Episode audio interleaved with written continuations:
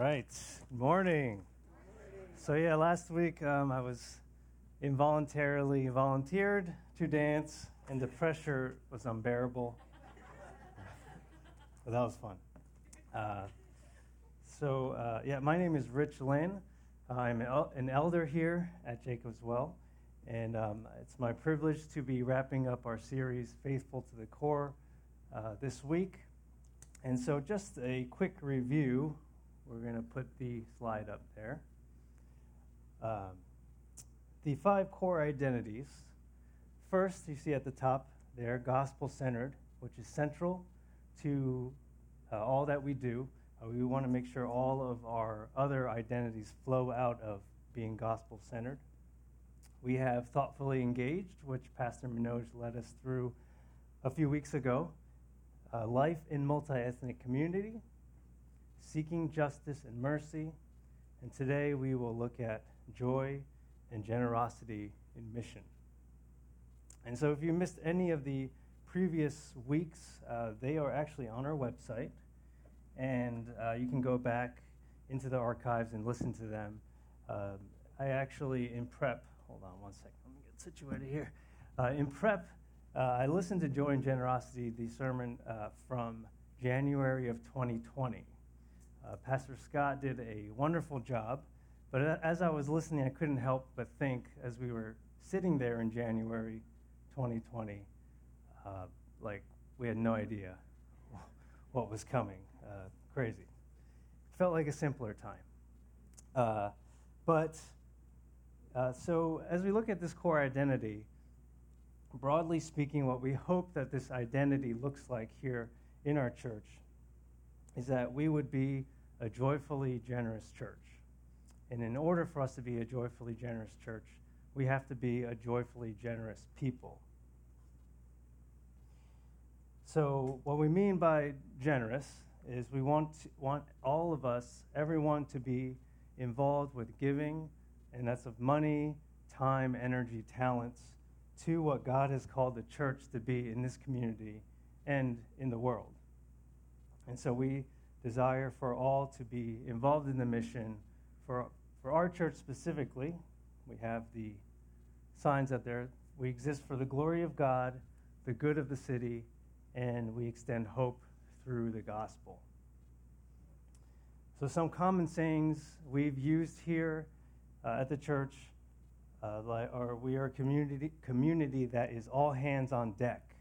So, we brought in a sailing term. Uh, we have said that we are a community where everyone puts their hand to the plow. So we're bringing farming into it also. And another term that we've used is nobody rides the bench, so bringing the sports. Uh, and I, I, always found that one amusing because I spent a lot of time riding the bench in high school. Uh, it has nothing to do with the fact that I was a mediocre soccer player, because one year Actually, I was mediocre. But one year we had like 22, 23 players on the team. They didn't cut anybody. It's great because I got to be on the team. But, you know, in soccer, you field 11, and there's, you know, two times the amount of people on the field. So it had nothing to do with that, riding the bench. But um, the bench actually, you know, I was thinking about, you know, riding, you know, being on the bench is actually not a bad thing. Uh, in, in a lot of sports, you're, you're on the bench to rest or just get ready to go in. Uh, but when you ride the bench, you, you pretty much expect not to play. And so we do not want to be a community where we want people to sit back and not expect to be involved. I like to imagine that we are more like a hockey bench. I know there are some hockey people here uh, in the back. Uh, I, I, didn't grow up really playing or, or watching hockey, but I do know that it's the way that they handle the bench is very different. Uh, there's a constant rotation of players, and there's really no rules uh, about subs- subbing. Is that right, Steve? That right? there's some rules, but like people can go keep people can go on and off at any time. You can swap the whole team off at one time. The the game doesn't stop; it just keeps going. It, it looks like chaos. Uh, so we're kind of like that. We're, you know, we want everyone to be to be uh, ready to go. And so uh, I wanted to, before we jump in, uh, make a couple notes here. Uh, first, uh, as a church, we try to embody joy and generosity in mission uh, as an organization. So, 20% of what comes in, of what's given, we give, uh, we, we send back out. And we've been doing it since the church was founded. And so we try to give towards the mission of God you know, outside of these walls. And so we send money all over the world uh, for the good of other cities and to bring uh, justice and mercy to areas of the world that need it. And so we really try not to just say it, we try to be an example as well. Uh, and the second note, and usually for joy and generosity mission, we talk about financial giving. And we don't really talk about it much here. We aren't that kind of church. But we do require that members who are committed here to regular, regularly give. Uh, and we don't expect guests to fund our church. And so, that being said, we, I, I will also say that we have had some extremely joyfully generous non members here at Jacob's Well.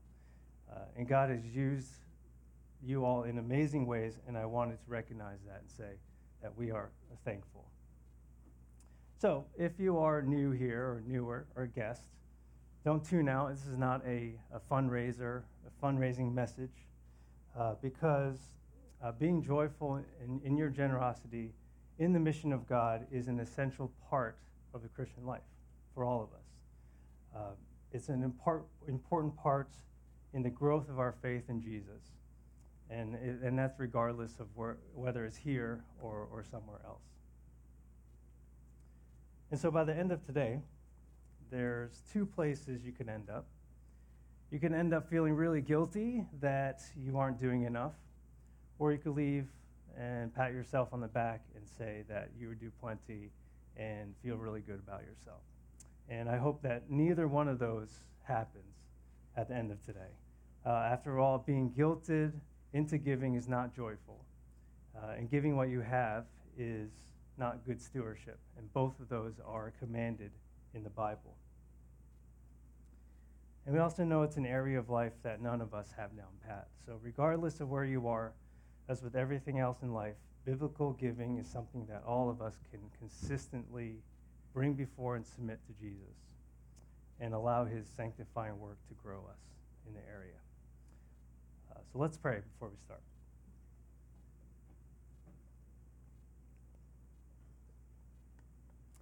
Uh, Heavenly Father, uh, bless our time in your word today. Uh, help us to be a people that uh, seek after you and move us to be joyful and generous. Uh, give, help us to give and serve and for your purposes uh, now here on this earth and uh, for eternity. Amen. So we're going to start out today in Acts. We'll put it up on the Scorley Bible. You can also, uh, if you like to read paper, you can turn to Acts 17, 22 to 31.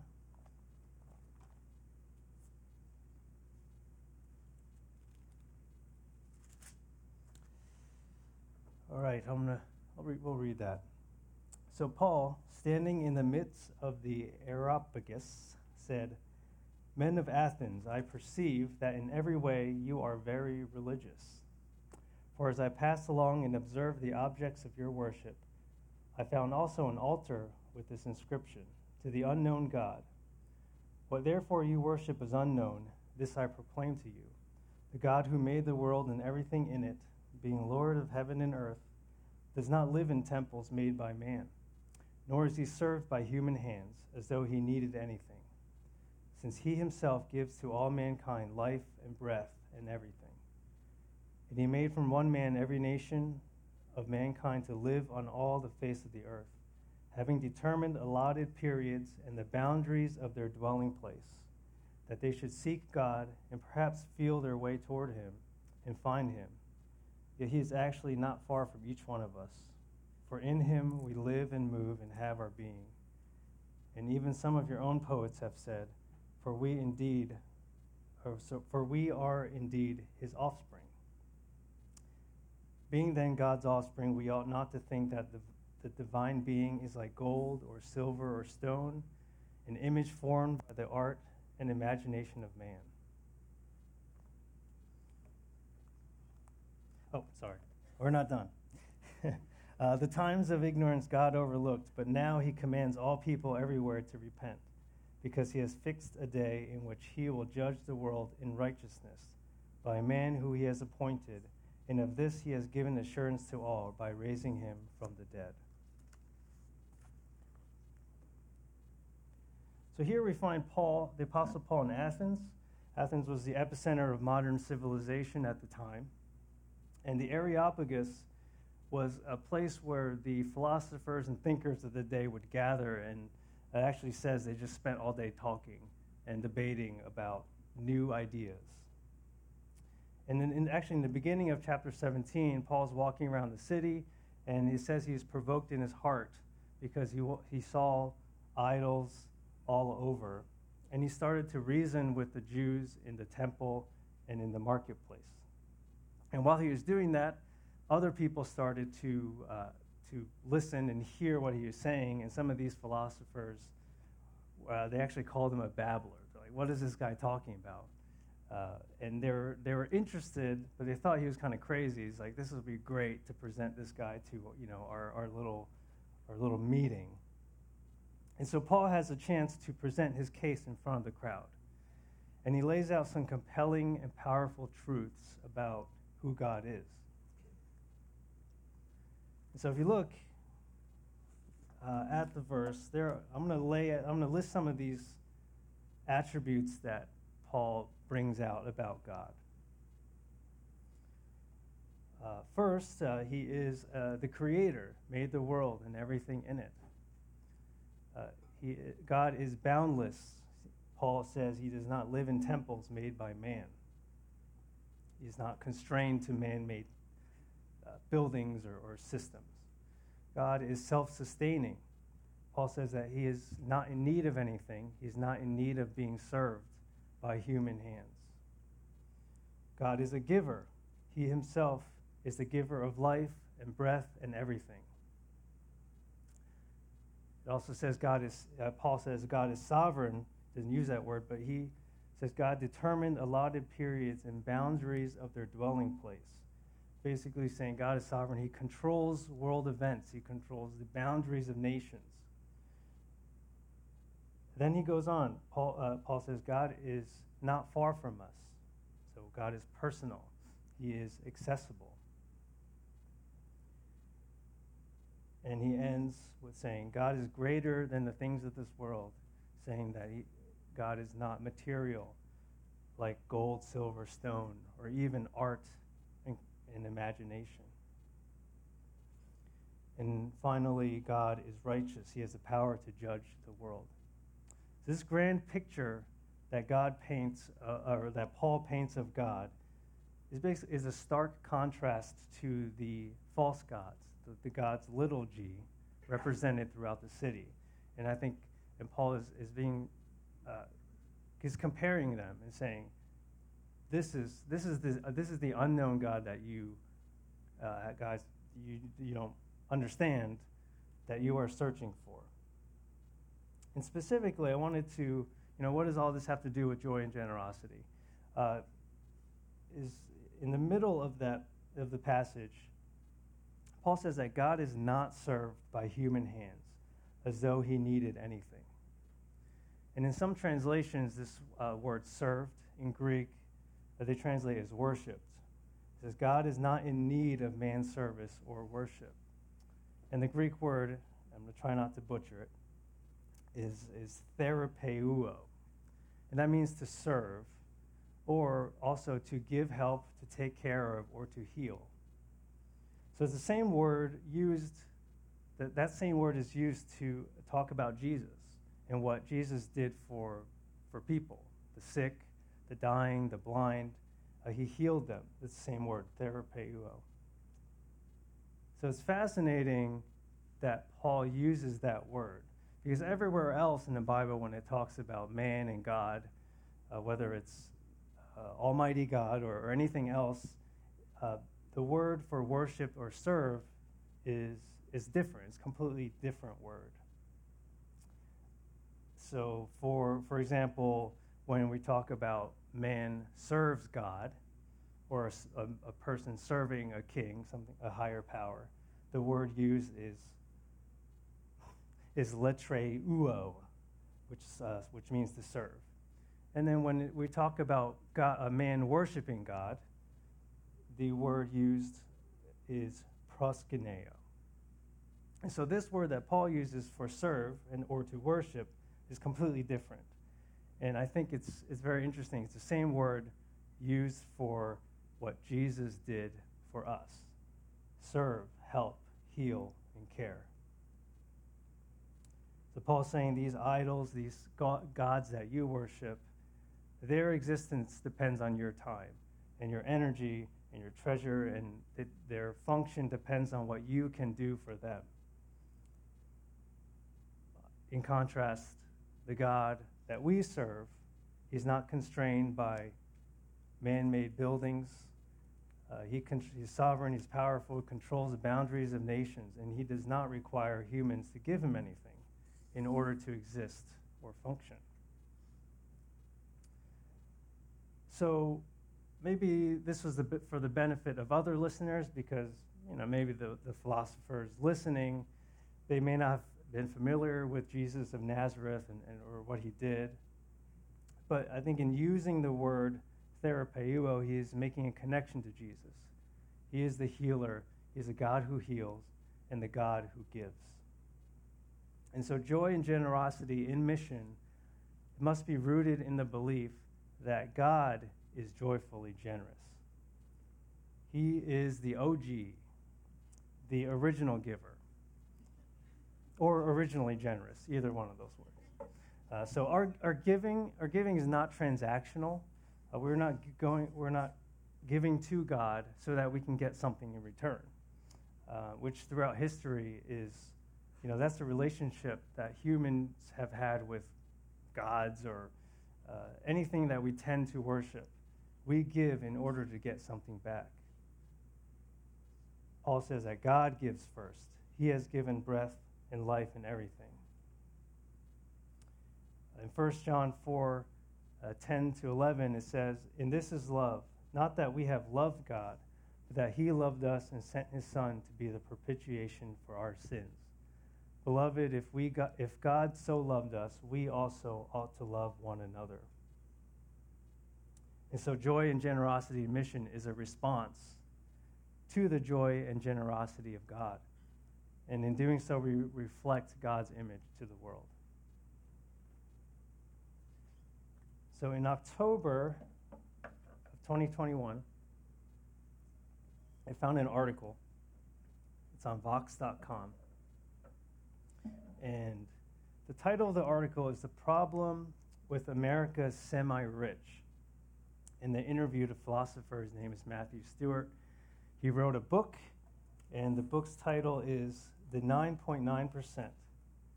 The new aristocracy that is entrenching inequality and warping our culture. Uh, that's, that's an intense title.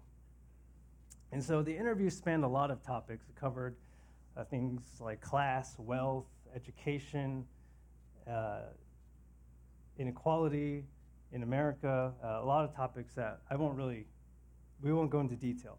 But I did want to highlight a few quotes in the article because, uh, you know, keep in mind that this article wasn't written by a Christian. And, but there's some, there's some truths here that I think we, that are uh, really relevant and noteworthy for, for what we're talking about today. And so, right out of the gate, the subtitle to the article it says America's upper middle class works more, optimizes their kids, and is miserable. That's subtitle. Uh, and then in the introduction, so it's a little long, but st- stay with me here. It says there are some defining characteristics of today's American upper middle class. They are hyper focused on getting their kids into great schools and themselves into great jobs, at which they're willing to work super long hours. They want to live in, the, in great neighborhoods, even if that means keeping others out, and will pay what it takes to ensure their family's fitness and health. They believe in meritocracy, that they've gained their positions in society by talent and hard work. They believe in markets. They're rich, but they don't feel like it. They're always looking for someone else who's richer. They're also terrified. While this 9.9% drives inequality, they want to lock in their positions for themselves and their families. They're also driven by inequality. They recognize that American society is increasingly one of have nots, and they're determined not to be one of them. Uh, the last one I want to take from there is, is further into the interview. Uh, this is the author, Matthew Stewart. He says, I know people who are in the top 1% of wealth distribution who just feel incredibly poor and stretched because they're looking around and see other people who, who have got just that much more and can do that much better. That insecurity is what runs throughout the system. Just because you're in the top decile, or 9.9%, doesn't mean you escape it. In some ways, you're more subject to that insecurity. That drives people to do crazy things to stay where they are and to avoid falling.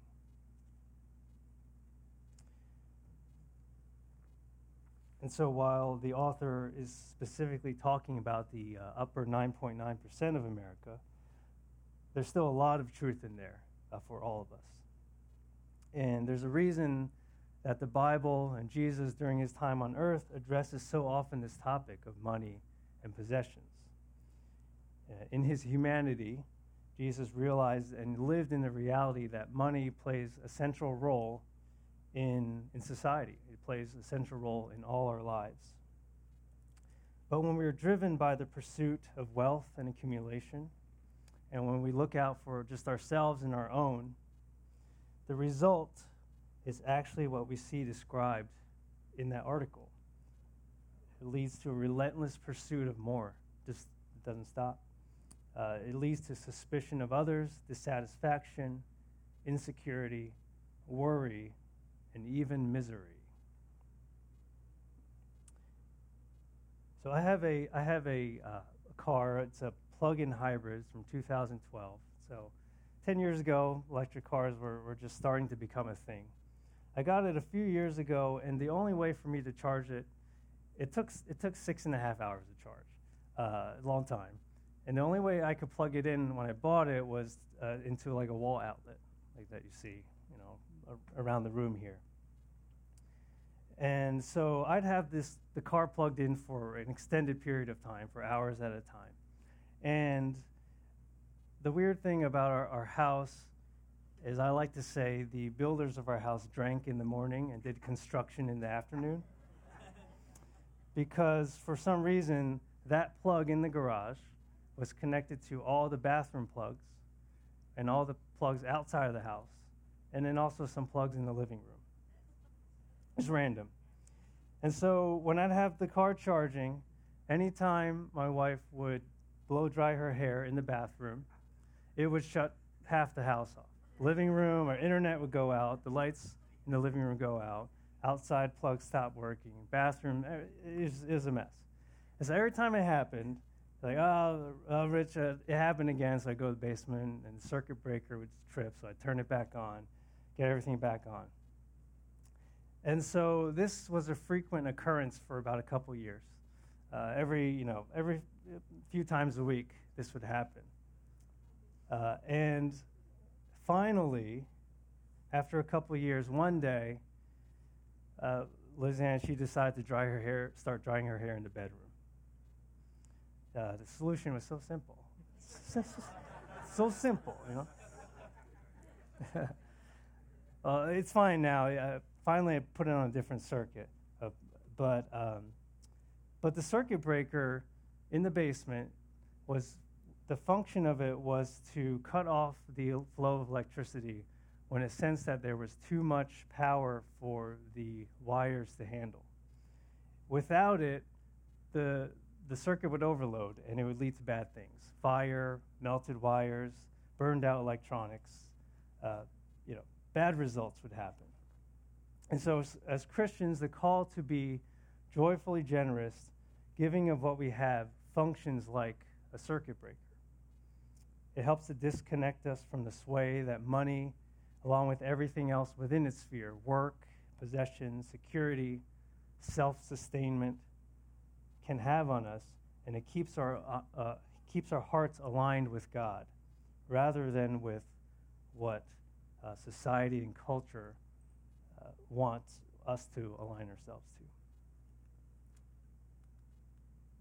to. In the passage that Scott read earlier, in verse 24, Jesus says that no one can serve two masters, for either he will hate the one and love the other, or he will be devoted to the one and despise the other. You cannot serve God and money. Notice he didn't say you cannot serve God and have money. He says you cannot serve God and serve money because when you are in service to something, you give your time, energy, and devotion to it. So whether you lack it or if you have a lot of it, it doesn't matter. You can still be mastered by it. And so, joy and generosity in mission is a way for us to break that draw and find contentment, not in money or pursuing our own interests, but uh, pursuing God and His interests, and demonstrate that, that we are not God and money is not God. Turn, can turn to Mark 12, also will be up there.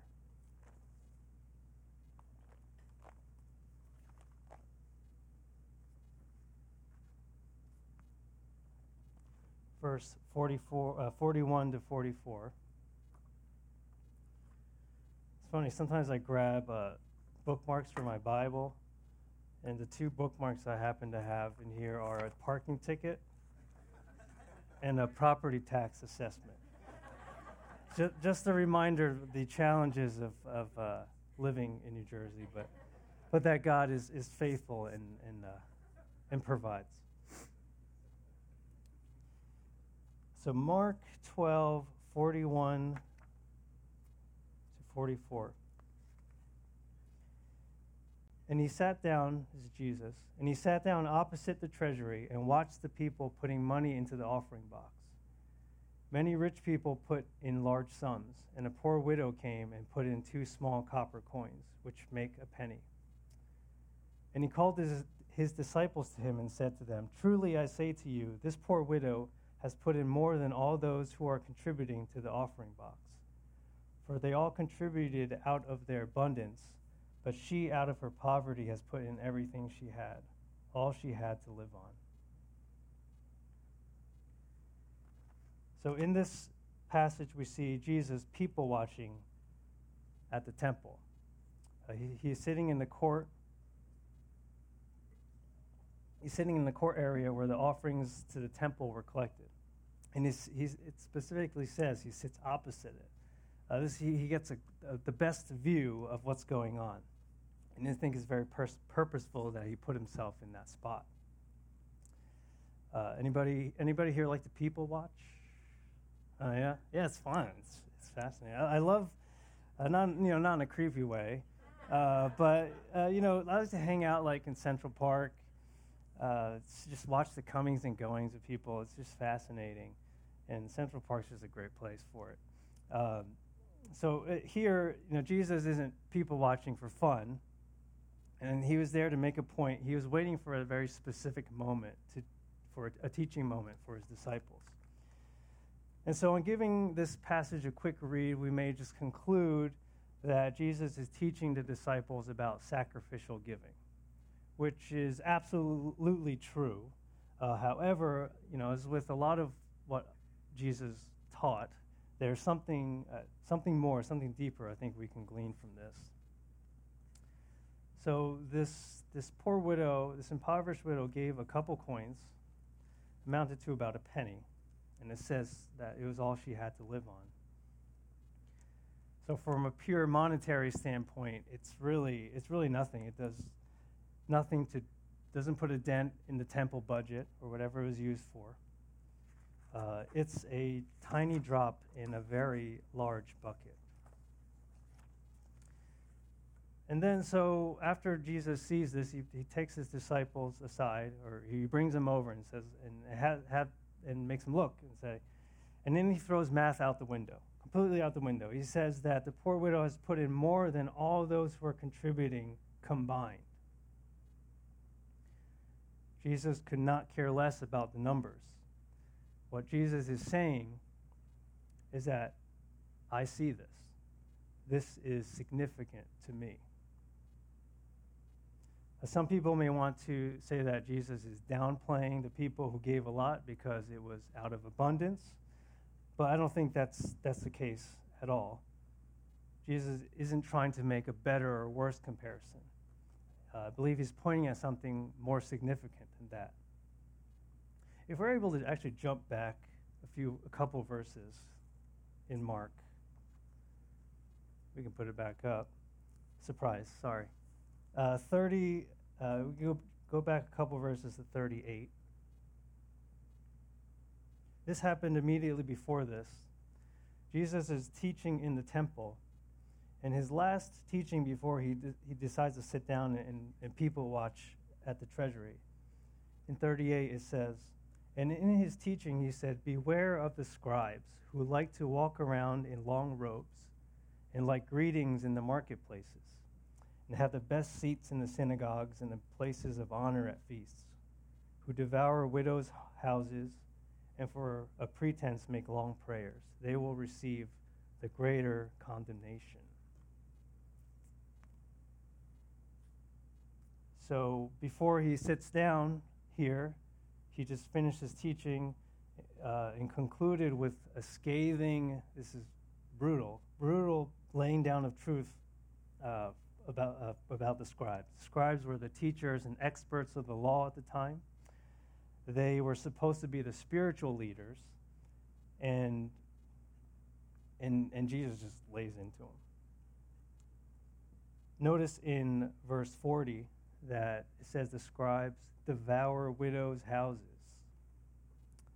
So the ones who are experts in the law that know it from top to bottom, they know that the law was very specific put in safeguards to protect and to provide for widows, for the poor, they would actually take advantage of their plight. And instead of protecting and serving them, they would literally take their livelihoods from under them. Usually it was a home or an inheritance, something given to them by their deceased husband. And so after Jesus lays this out, he goes and sits and waits because he knows he knows what he's going to see. And we shouldn't miss the fact that the whole incident happens after this teaching. Jesus wanted to make sure the disciples understand that what they are witnessing and this widow's offering is not what ought to be. Uh, the fact that the widow was only able to give two copper coins is utterly wrong. She should not be giving out of that. At minimum, she should be giving out of her needs being met and even out of abundance, not out of her poverty. And so the law and the system, and, and Jesus is, is bringing this out, the system and the people in that system meant to protect her have failed her. And in this interaction he has with the disciples, he is elevating her to a place where not only is her sacrificial giving dignified, but her plight is seen. So, why should we be joyful and generous in mission because while God may not need to be served by human hands, people need to be. Some of you here or listening online are not in a position to give, but rather are feeling the insecurity and even the shame of being in need. And this interaction reminds us, reminds you, reminds all of us that God dignifies you in a place of need and sees your faithfulness and sees it as exceptionally beautiful. And so let this passage be an encouragement to you. Uh, and we desire that our church, Jacob's Well, be a place where you don't, you don't feel cast aside. Uh, you feel that you feel served, and you can that it allows us as a church to embody God's joy and generosity to you. Know, we, we live in a broken world where even the best systems inve- inevitably fail. I say in America we have pretty good systems, but it still fails. And, and it leaves people behind and leaves people in need. There's still evil in the world. Uh, the poor and widowed and marginalized are still taken advantage of. And we live in a world with suffering. And until Jesus returns and fully makes all those things right, there will always be deep physical and spiritual needs in the world. And God, in this present time, chooses us, chooses to use us, the church, and the resources that we have, all which belong to Him, to serve Him by bringing about the completion of this mission for all of humanity. And so, joy and generosity and mission is also uh, a way that God uses our giving and our serving to fulfill His purposes and to serve others. So I'm not here. I'm not here up here this morning saying that we, uh, as a church, do it perfectly, uh, but we do have this core identity, and because we we want it to be uh, continuously be a desire uh, for us, we pray that it would be embodied in the lives of our church, our lives of our members, and everyone here in this church. And it's also a call. It's also a call for, uh, as followers of Jesus, for everybody, regardless of whether you call our Jacob's Well home or not. So, what, is, what does this look like practically?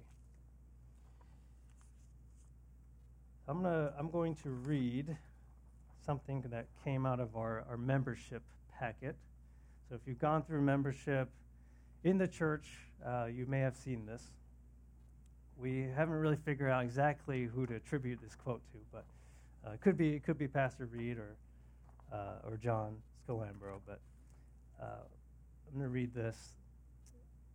Rather than being impersonal and legalistic, a steady, hab- a habitual, even automatic approach to giving can do more to form us spiritually than the give only out of joy approach, giving what is in your pocket when a plate is passed.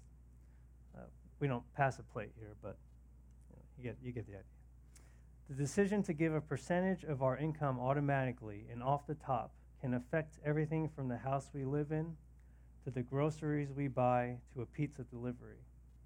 When we pass on a purchase because we know the check to church or a sponsored child is going out that week, it forces us to prioritize.